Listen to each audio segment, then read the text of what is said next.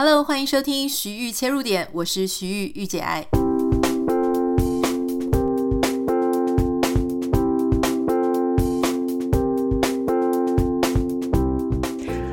今天的节目要先跟你讲一个我觉得还蛮有趣的一个小小的现象哈，因为有很多朋友在知道说我开始呃，就是鼓励大家在家工作，建立个人的品牌之后呢，就会问我说，那你觉得哪一个社群媒体比较适合我作为建立个人品牌？那很多人。甚至想要孤注一掷的，就把现在的工作放弃了，然后就去经营社群媒体。诶，请大家注意哦，我我没有去鼓励所有的人都要去放弃自己现在的工作，然后去做这个 social media 哈，或者去做一个 KOL。毕竟呢，我觉得很多事情它是不可以，就是呃，直接就是把自己原本的东西放弃，除非你有一些不得已的原因，本来就会离开现在的工作。否则，我通常都会希望说，如果你是一块白纸，一张白纸的话，至少可以两者兼顾一段时间。比方说，我那个时候其实也是一边工作，然后一边经营 blog，然后经营到至少小小的有一些，呃，有少数的一些粉丝之后呢，开了一个粉丝团。然后后来是因为发生了不得已的事情，所以我离开了工作嘛，然后才开始经营社群媒体。但是我其实并不太认为说，现在的这个状况下，大家。会适合大家直接放弃工作去经营社群媒体，原因是现在其实社群媒体呢，跟当年的状况很不一样。好，比方说那时候我开始在经营的时候，大概是二零一三、二零一四年，那个时候其实，在 Facebook 上面呢，已经过了它那个时候百分之百触及率。但是所谓百分之百触及率，就是说你一个一张贴文，你能不能够 reach 到你所有的粉丝？那一开始因为使用 Facebook 的人很少，贴文的人也没有那么多，所以呢，互相之间内容没有什么，彼此之间没有太大的竞争性，所以其实大部分的人都看得到。所以那个时候随便要搞上这个上百万的粉丝，其实并没有那么困难。那到了二零一四、二零一五之后，这个粉丝贴文的触及率就下降非常多，所以可能只降到后来就一路降百分之二十、百分之十二、百分之五、百分之三等等的，就一路降下来哈。所以后来你就同理可证嘛，就是你要去经营 Facebook 的粉丝团就没有像当年那么简单。那你看现在又已经到了二零二零年。现在的环境变化非常多，哈，可能很多人在使用 Facebook 上的意愿呢，也也滑落了。Instagram 呢，还有 YouTube 也慢慢的开始有一些人会呈现呈现一些疲态，所以现在就很多人转战这个 Podcast。不过换老实说了哈，我觉得换一个角度去想，就是。其实你在做 podcast，跟你在做其他的写部落格啦，或是经营粉丝团，它同样都有一个原则，就是说，今天如果你只是做开心的，你只是做你自己兴趣的，其实那就没有关系，你想开就开。可是如果你今天是想要做一个专业的，也就是说靠这个为生，你在上面要 business model，要有一个你自己的盈利模式，那就没有那么容易了。所以呢，其实像今天我看到这个 Business Insider，就是商业内幕这个里面有一个报道，他提到说最新的研究说呢，YouTube 上面哈，YouTube 上面呢大概有这个呃三千六百万个 channels 哈，就是有三千六百万个频道。那事实上呢，真的能够拥有非常多粉丝的人，只占里面的千分之四啊，只有千分之四呢，他的这个。呃，粉丝的量，然后观看的量，可以让这个创作者能够有所盈利。所以你就想要千分之四这个比例是多难，而且它这个其实是说你有粉丝，或是说你那个流量能够呃足以让你稍微开始有一些分润收入。那分润收入呢？诶，你知道吗？一百块也是分啊，一千块也是分，然后十万块也是分。所以，但是你如果只是拿到这个几百块、一千块，你其实没有办法足够维持你的生计。所以其实这个就回到大家问我的问题，说现在直接放弃工作转职变成网红到底好吗？好，Facebook、Instagram、Podcast、YouTube，我个人认为，如果你现在有一个还不错的工作，如果你我就把你当成是我非常好的朋友，那我会建议你，就是千万先不要放弃你原本的工作，或者说，如果你觉得你原本的工作根本让你没有时间去经营一个网红生涯，那我觉得要不你就是要抽出时间，要不就是你要有另外一个。可以稍微让你有固定收入的工作啊，你可能可以换一个工作，然后来经营你的网红生涯。但是我不怎么建议在你非必要的状况下直接投入，叫全部的所有的手上没有固定收入就去做网红。好，那除了这一点，今天要跟大家分享之外呢，其实我今天想要跟大家聊，有最近不约而同的收到两个网友的讯息，我觉得蛮有趣的。其实这也是大家常会希望我可以讨论的一个主题，就是关于夫妻之间的相处。当然，大家的好奇的点都很多啦。那夫妻这件事情、感情这件事情或职场这件事情，其实都很难用一集二十分钟就把所有的面向涵盖到。所以我们好险好险涵盖不了，所以我们才可以每天都有一些主题可以跟大家分享哈。这两个信呢，我觉得蛮有趣的哦。如果你现在正在收听的话，你也可以想一想，如果是你是我，你会怎么回他们？哈，第一封呢，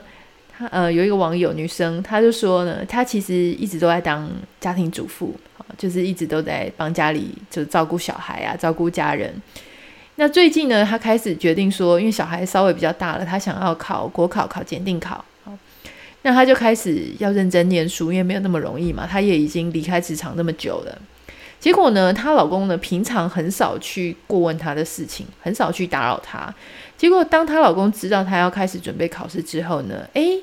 却偏偏好每次她在念书的时候，或者她在忙的时候，她老公就特别要去打扰她，特别喜欢去敲她门，特别喜欢叫她做事情，特别喜欢把她呃叫走，离开她正在准备的那个状态。那时候她就觉得很烦，她就说她老公到底是故意的吗？还是为什么就是要在这种时候感觉完全就没有要呃这个支持老婆，或者说为什么在这个时候特别要来捣乱这样子哈？好，这是其中一个网友。第二个网友呢，他也很有趣，他也是一个家庭主妇哈，做了几年。然后呢，他就开始讲说，因为他其实小孩也已经上这个幼稚园、国小，他觉得说，嗯，稍微他可以想要过一些自己的生活，因为他觉得每天都只照顾小孩，他的心情觉得说他好像都没有进步哈，所以他就准备想要考这个博士啊硕士班的申请。结果呢，她的老公就跟他讲说，啊，反正你考不上啦，这样子。然后有时候呢，老公又会。有时候老公会奚落她说她一定考不上，但是有时候老公又会说：“哎呀，你去念那个什么 MBA 之后啊，你一定会认识很多有钱人这样子，那你可能就会不喜欢我了，就是就会离开我们家了。”所以这两个例子呢，我觉得听了实在是蛮有一个很类似的共通点。不知道如果你是我的话，或是你是他们的太太的话，你会怎么想这件事情？五秒钟音乐之后马上回来。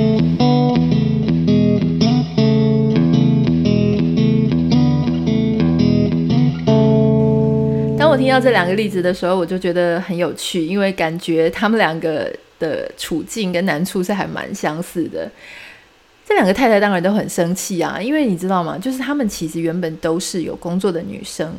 那为了结婚，然后生了小孩之后，他们就为了家庭，然后留在这个家庭里面工作了好几年。这好几年呢，我相信如果你有类似的经验哈，就是你曾经结了婚，为了小孩留在家里，放弃了你的工作。嗯，常常会听到有一种类似的心情，就是他失去了自我，哈，他会觉得说他自己好像只变成一个，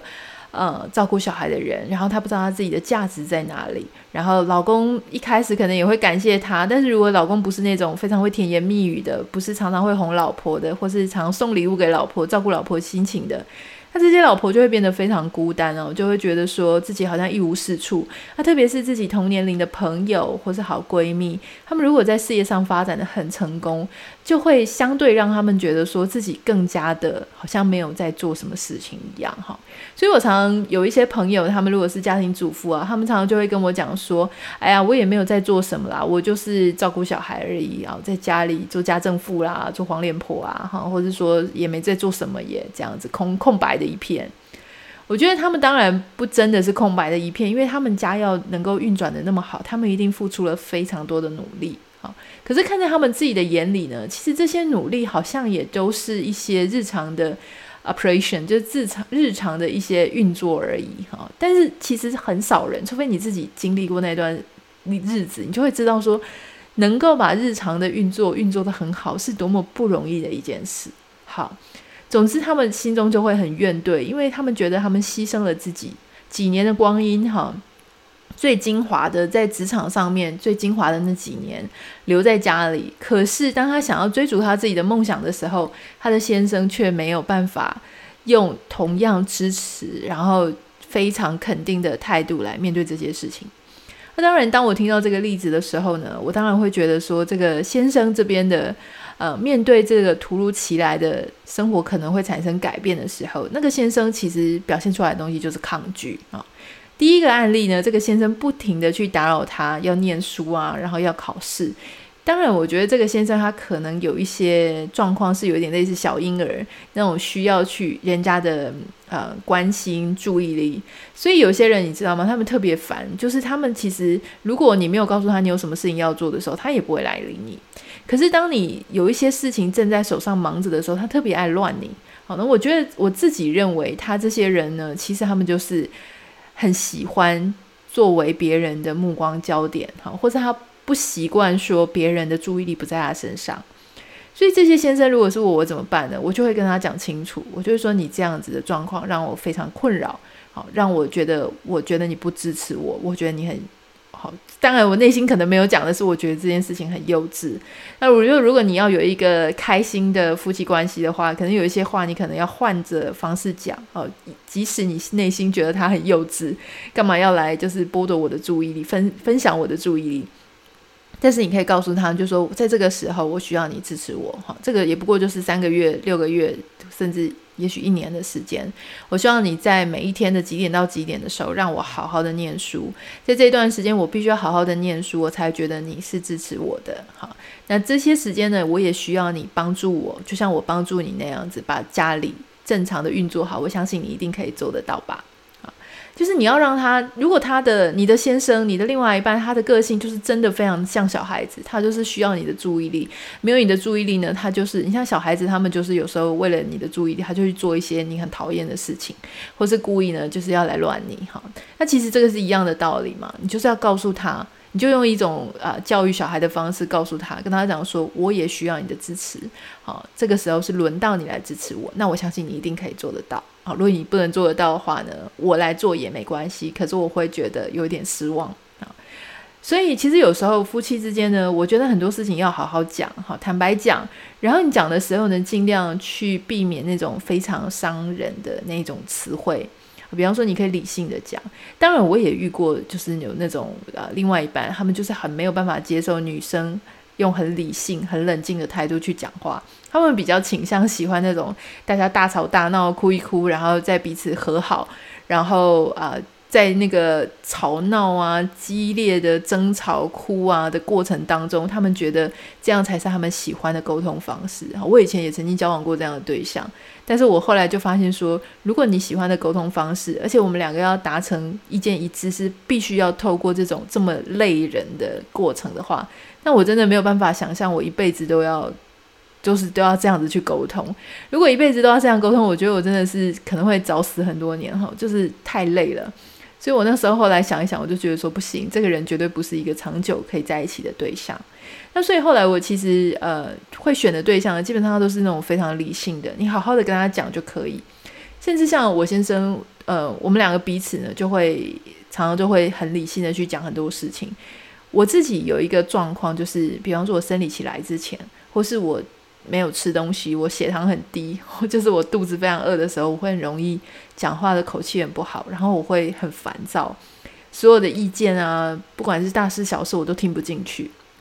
所以以前我会不知道该怎么办哈。以前你不想承认自己有这种生理上的缺失，或者你可能对自己的认识不够清楚，所以你就会在你血糖低的时候或心情不好的时候，直接跟人家呛回去，所以别人就会觉得很很。很无所适从，就会觉得说，哎，你其实平常好好的，为在某为什么在某一些点哈的时候呢，你就会判若两人，脾气这么坏。那后来我已经学会了，就是说，当我肚子饿的时候，当我生理期不舒服的时候，或者当我很想睡觉，就是已经很难讲话的时候，我会意识到这一些时刻，然后我就会告诉我先生说，现在先不要跟我讲话，我需要吃东西。好，我现在先不要给我讲话，三十分钟。一开始他听到我说“现在先不要跟我讲话”的时候呢，他会有一点受伤，因为这句话呢，也许平常的人在互动的时候听起来会觉得哇很锐利，可是后来他我们彼此当然你知道吗？就是夫妻啊，或是伴侣之间，你都要对对方有一些熟悉。后来你就发现说，哦，原来这句话其实是一个盾牌，就是让我们之间的沟通避免再继续恶化下去。所以我后来在跟他讲说，现在先不要跟我讲话的时候，他就已经不会介意这句话了，然后他就会很安静，让我先去找食物，或者让我先去睡个十分钟、十五分钟。然后之后我们就可以进行一个很好的沟通，好，所以我觉得很多时候呢，呃，每一个人的伴侣是不一样的，所以一个方法它其实并没有办法适用于所有的伴侣。那刚刚讲的第二个例子哈，就是这个太太她呃当了家政妇，当了这个家庭主妇一段时间，然后她就想要去念硕士班。结果他的先生呢，就会就是开始亏他，一下说他可能考不上，一下就说，呃，那你如果在 MBA 里面，哈，在这个商管硕士里面念了，遇到更有钱的人呢，那你可能就不要我了。我自己当然认为说，这个先生他可能在他的自尊心或在他的自信心里面呢，其实不够高的。我们讲到说 self-esteem 就是自尊这件事情，跟我们平常在谈自尊心，好，我们常常讲说一个人自尊心很高，我们的讲的这个时机会说，哦，我讲他一点不对都不行，好，我我们现在要讲的这个 self-esteem 跟那样子的自尊心不太一样。我们所讲的这个 self-esteem 的自尊是在讲说，我自己对我自己的认知，好，是高还是低？也就是说，我自己讲白话一点，就是说我自己对我自己的自信，好，到底是高还是低？好，那这个其实是，呃，自尊它其实是一个连续的谱啦，哈，就是说每一个人他的自尊的水平、自尊的标准是不一样的，有一些人比较高，有一些人比较低，哈。那当你是一个比较低自尊的人的时候呢，那你就会其实当然就是，呃，会有一些觉得说你自己觉得不值得这么好的生活，你自己达不到某一些目标，哈，你自己可能绝对没有办法做到，所以。当然，这些低自尊的来源可能是你以前有过一些负面的经验，哈，或者说你曾经常常被父母用非常负面的言语去成长、去抚养，啊，或者说你常常被惩罚，你常常被别人发泄怒气，被别人发泄他的愤怒，哈，或者说你长期呃来自一个被歧视的家庭、被歧视的组织，你的状态一直都是没有那么好。那这样子的低自尊的一个状况呢，它其实就是。会觉得说自己很没有办法满足别人的期待，哈，那或者说你自己本身的存在就是会令人失望。你觉得你自己做什么事情呢？可能终究都会失败，都会失望。那他的对立面就是说一个比较高自尊的人，哈，高自尊的人呢，其实他基本上呢就是一个所谓就是比较有信心的人，他觉得他自己是值得一个比较好的生活，他觉得他可以做到，然后他比较能够做自我的接纳。哈那他也比较不会，就是被一些世俗的一些言论啊、批判就给击倒，因为他自己其实很相信他自己哈。所以，其实我想，我们讲很简单的，比方说，今天你在网络上，然后你就被批判，哈，被攻击。那其实你会发现哦，有一些人，像有一些朋友，他们就问我说：“诶，为什么有些人在这个攻击我的时候，不管是像昨天的节目，我们不是有提到说，长辈就讲说啊，我是拖油瓶，然后我笑笑理解一下，然后就就把这件事情释怀了。”我个人认为，其实这个跟自尊的高低是有关系的。好，就是说你到底会不会把别人的一些负面的言论，或是一些批评，或是一些对你的不礼貌，一直放在心里？通常啦，比较高自尊的人呢，他们其实这件事情很快就会冲淡。好，然后低自尊的比较有可能就会一直把它放在心里面去缭绕，因为其实你的心里面的某一个部分里面呢，也相信对方讲的是真的。好，或者说你会很想要抵抗，从这个会特别用力的想要从负面的标签把自己撕下来。好，那其实高自尊的为什么他可以比较快跨越呢？原因是因为他从头到尾都不相信这件事情是真的。比方说有一些网友，我不是跟大家讲说，有一些网友，呃，他可能会有一些负面的评论啊，负面的批判。那有时候我看一看呢，我就会觉得说，那应该是你自己有问题吧？你自己的个性，你自己的。呃，你自己的状况可能不会那么好，或是你自己的个性有所偏差，你才会写出这样子的东西，或是你的经历可能没有那么好，你导致你会想要去嫉妒别人、比较别人。我觉得这个东西它其实是这个背后有一个这个逻辑，所以我们回到再讲这个先生哈，他会讲说，嗯、呃，你会遇到更多有钱的人。我觉得。同时他其实是揭露了一个他自己没有信心，而且他可能觉得钱是他的自信心的来源的这样子的一个秘密。就说夫妻之间呢，常常你会。有些话没有直讲嘛，比方说这个丈夫他可能一开始他就是所谓的 breadwinner，就是他是在家里赚取生活费的那个人，好，因为这个网友他可能是家庭主妇，所以全家人的这个经济收入、经济的来源都是先生。那先生他可能本身他其实并没有在其他的部分自己其他的个性或活动非常引以为荣，他唯一能够就觉得让自己比较安心的就是他是。家里的收入带来者，然后他可能啊、有一种呃，这是他唯一的自信的来源。那大家知道，就是有时候自卑呢跟自信，它常常会是自卑跟自大，它常常是相辅而成的。就是说，有时候你会觉得有一些人怎么那么讨厌，这么狂妄，这么自大，其实背后是隐藏着很大的一个自卑感。所以。有时候你在看你自己的伴侣的时候，比方说像这个太太，她在看她先生的时候，其实我觉得更好的方式是，她除了自己去准备自己的硕士班，同时也可以跟先生发展一些其他的活动，啊，让先生在其他的面向，比方说是运动啊，哦，或是在一些活动上面，让先生他也会同时能够培养出、发展出自己所谓的自信。比方说，他也许呃。可以去培养他一些，例如做一些木工啊，或者说做一些手工艺，或者做一些其他的事情，让先生呢，诶，能够培养真正的自信。大家知道，男生啊，如果你在这个三十八岁到四十几岁哈中间，如果你唯一的自信来源就是你的钱，就是你的职位的高低。那这个时候呢，你是非常容易有中年危机的。就是说，这个时候呢，像在台湾，我发现很多男生因为从小我们就被教养说，赚钱，你的收入代表了你的地位，代表你的成就，你的职业代表了你在社会上水平的高低。所以很多男生拼死拼活就是为了他的薪水，为了他的职称，哈，为了他的职业。那当他到了差不多三十六岁、三十八岁的时候，诶，他已经到了一个。一定的阶段、一定的 level 的时候，他就不知道说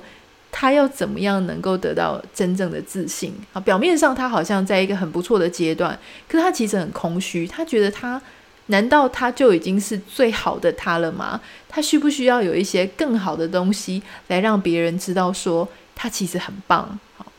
如果说你是一个非常有呃很多各种兴趣，然后你有很多不同的面向的人，他会在这一些面向上面呢得到他自己的成就感。比方说有一些男生，他们就是会去跑马拉松，或者会去做铁人三项。那他在这个上面，他可以不断的超越，不断的进步，他就会知道说，除了他的工作，除了他的事业之外，作为一个人，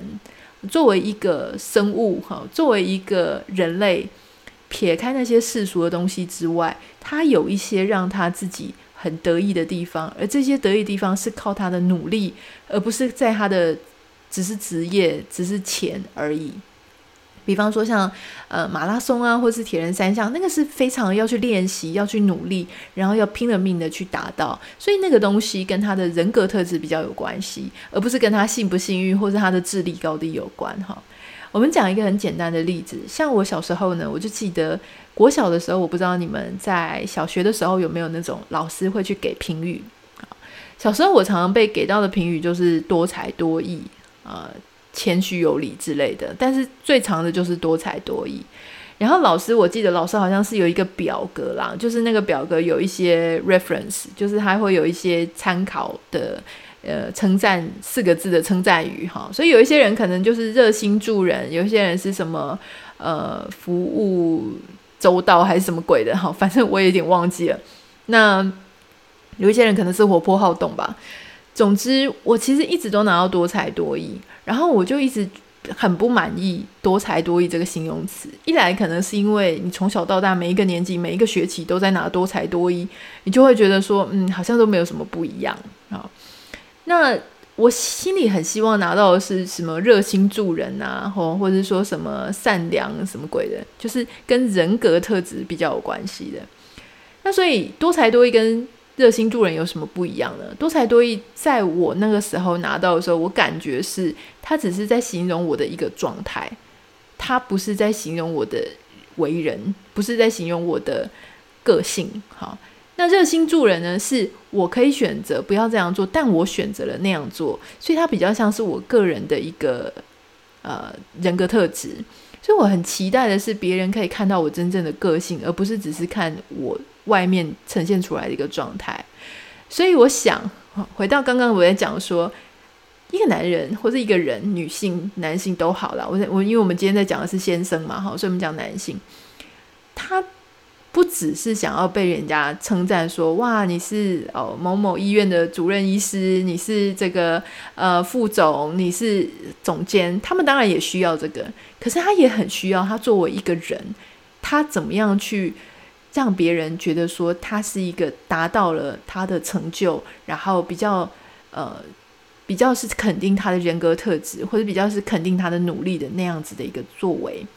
所以，其实如果你发现你的另外一半呢，他其实只是，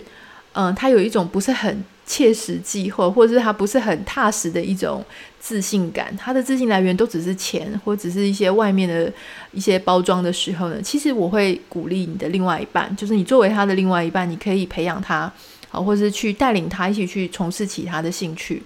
那这些兴趣当然必须要是他喜欢的，然后而且是可以真正。哦，把他的个人的内在魅力、个人的内在特质，因为他努力而得出来的一个成就呢，能够发挥出来的。我相信，在你的另外一半呢，他会其实过得很开心。当他自己有一个真正的自信出来的时候，他其实就比较不会呃剥夺你，也去追求你自己乐趣的状态。好，但是当一个人他如果只是一个外在条件很薄弱的在支撑他的自尊，在支撑他的兴趣的时候，他其实就很可能因为你一点点比他好而感觉到有一点嫉妒，有一点比较。啊，我记得前几天呢，有另外一个网友他会跟我讲说，呃，他们是夫妻，是两个医生，哈。那写信给我的是太太，太太跟我讲说呢，其实因为夫妻两个都是医生，所以他们从以前就都是念非常好的学校，然后呃，在学校里面也不分轩制，所以先生跟太太一直以来都是很很优秀，好，然后没有谁上，没有谁下。那一直到出去工作之后呢，一开始如果只是当实习医师、住院医师，其实差别也不会太大。后来因为选科的关系，先生的那一个科呢，他是没有告诉我是哪一科啦。但是总之，先生选的那个科，诶，后来的收入就非常的好，好过太太非常的多。他这个写信给我的太太，他就跟我讲说，他感觉到心里的状态不是很稳定，哈，不是不是很是滋味。原因是因为他会觉得，第一个他可能被比下去了，第二个是先生他变成支付家用比较多，然后他也觉得他不想要。被先生支付家用比较多，他感觉自己是一个比较没用的人哈。然后我其实看了这个来信，我就觉得啊，你知道吗？我觉得世界上的关系真的都很有趣，不管你是多么好的状态或多么不好的状态，永远都有一些很相似的烦恼哈。你看两个非常优秀，我们已经在一般人眼里都觉得哇，这两个都超优秀，都是医生诶，都赚很多，那结果居然之间也是有一些互相的角力哈。那我自己认为呢，就是说其实。呃，不要只是用钱跟收入，还有你们之间的这个谁先当上了主任医师，谁先当上了主任这样子的事情去定义你自己的价值。如果你在这样子的状况下呢，你就已经觉得说，哇，我好像不如人，或是我觉得我自己的自我价值受到了怀疑，我也在挑挑战我自己，到底为什么会好像不如他，或者我好像没有那么好。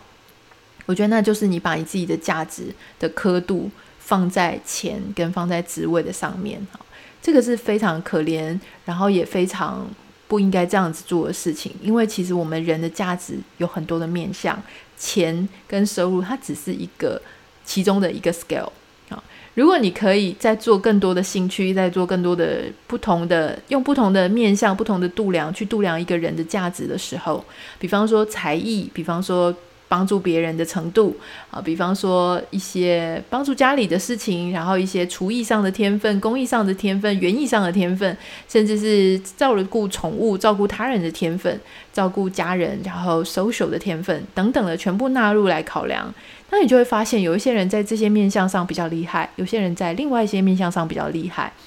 所以其实呢，就是不要只去用某一个单一的角度去衡量。你自己或是他人的价值，我讲一个非常有趣的例子哈，就是我有一个朋友，他还蛮喜欢买爱马仕的，结果呢，那一天他就带着爱马仕跟我一起吃饭，然后我就看着他的爱马仕包包，我觉得哇，很漂亮，真的是手工艺，就是他的那个工艺技术做得非常好，整个边啊、材质、皮质都非常的棒。那我就跟他讲说，哇，我觉得你这包包好棒哦。然后当然是大概他那个包稍微在爱马仕的里面算比较便宜哈，虽然我们听到已经觉得很贵了，大概二三十万台币。那他就跟我讲说，哦，对啊，我就说哇，好，真的很不错哈，我觉得他这个价值啊，然后是蛮有那个价值的这样。那他就跟我讲说，哦，对，但是如果说我其实在跟一群那个拿爱马仕的太太比较起来呢，我这个就非常的便宜，可能就是你知道吗？就是要站到边边去，或是你的包包可能要稍微藏一下哈，就会没有那么抬头挺胸。然后我就问他说，哈，原来大家都拿爱马仕的时候，别你都会知道别人的那个是多少钱是吗？因为我自己本身不是一个很常拿名牌包包的人啊，我有带一两个，但是不是爱马仕，就是那种啊 LV 啊，以前小时候。会觉得说一定要一个这样，但因为我不是很热衷，所以我其实搞不太清楚所谓的名媛贵妇他们的拿包包的一个排头啊，或是一个习惯。那我都是这个朋友会告诉我很多，他就跟我说，当然呢、就是呃里面当中也有一些所谓的比较稀有的皮，比较稀有的款式，比较少的颜色这样子哈。比方说有什么，我记得好像跟我讲一个什么喜马拉雅鳄。我不懂为什么鳄鱼会出现在喜马拉雅上面哈，总之会有喜马拉雅鳄，然后还有什么鸵鸟皮啊等等的，反正他们有一些高低位阶的差异哈，有些很难弄到的，有一些比较好弄到的。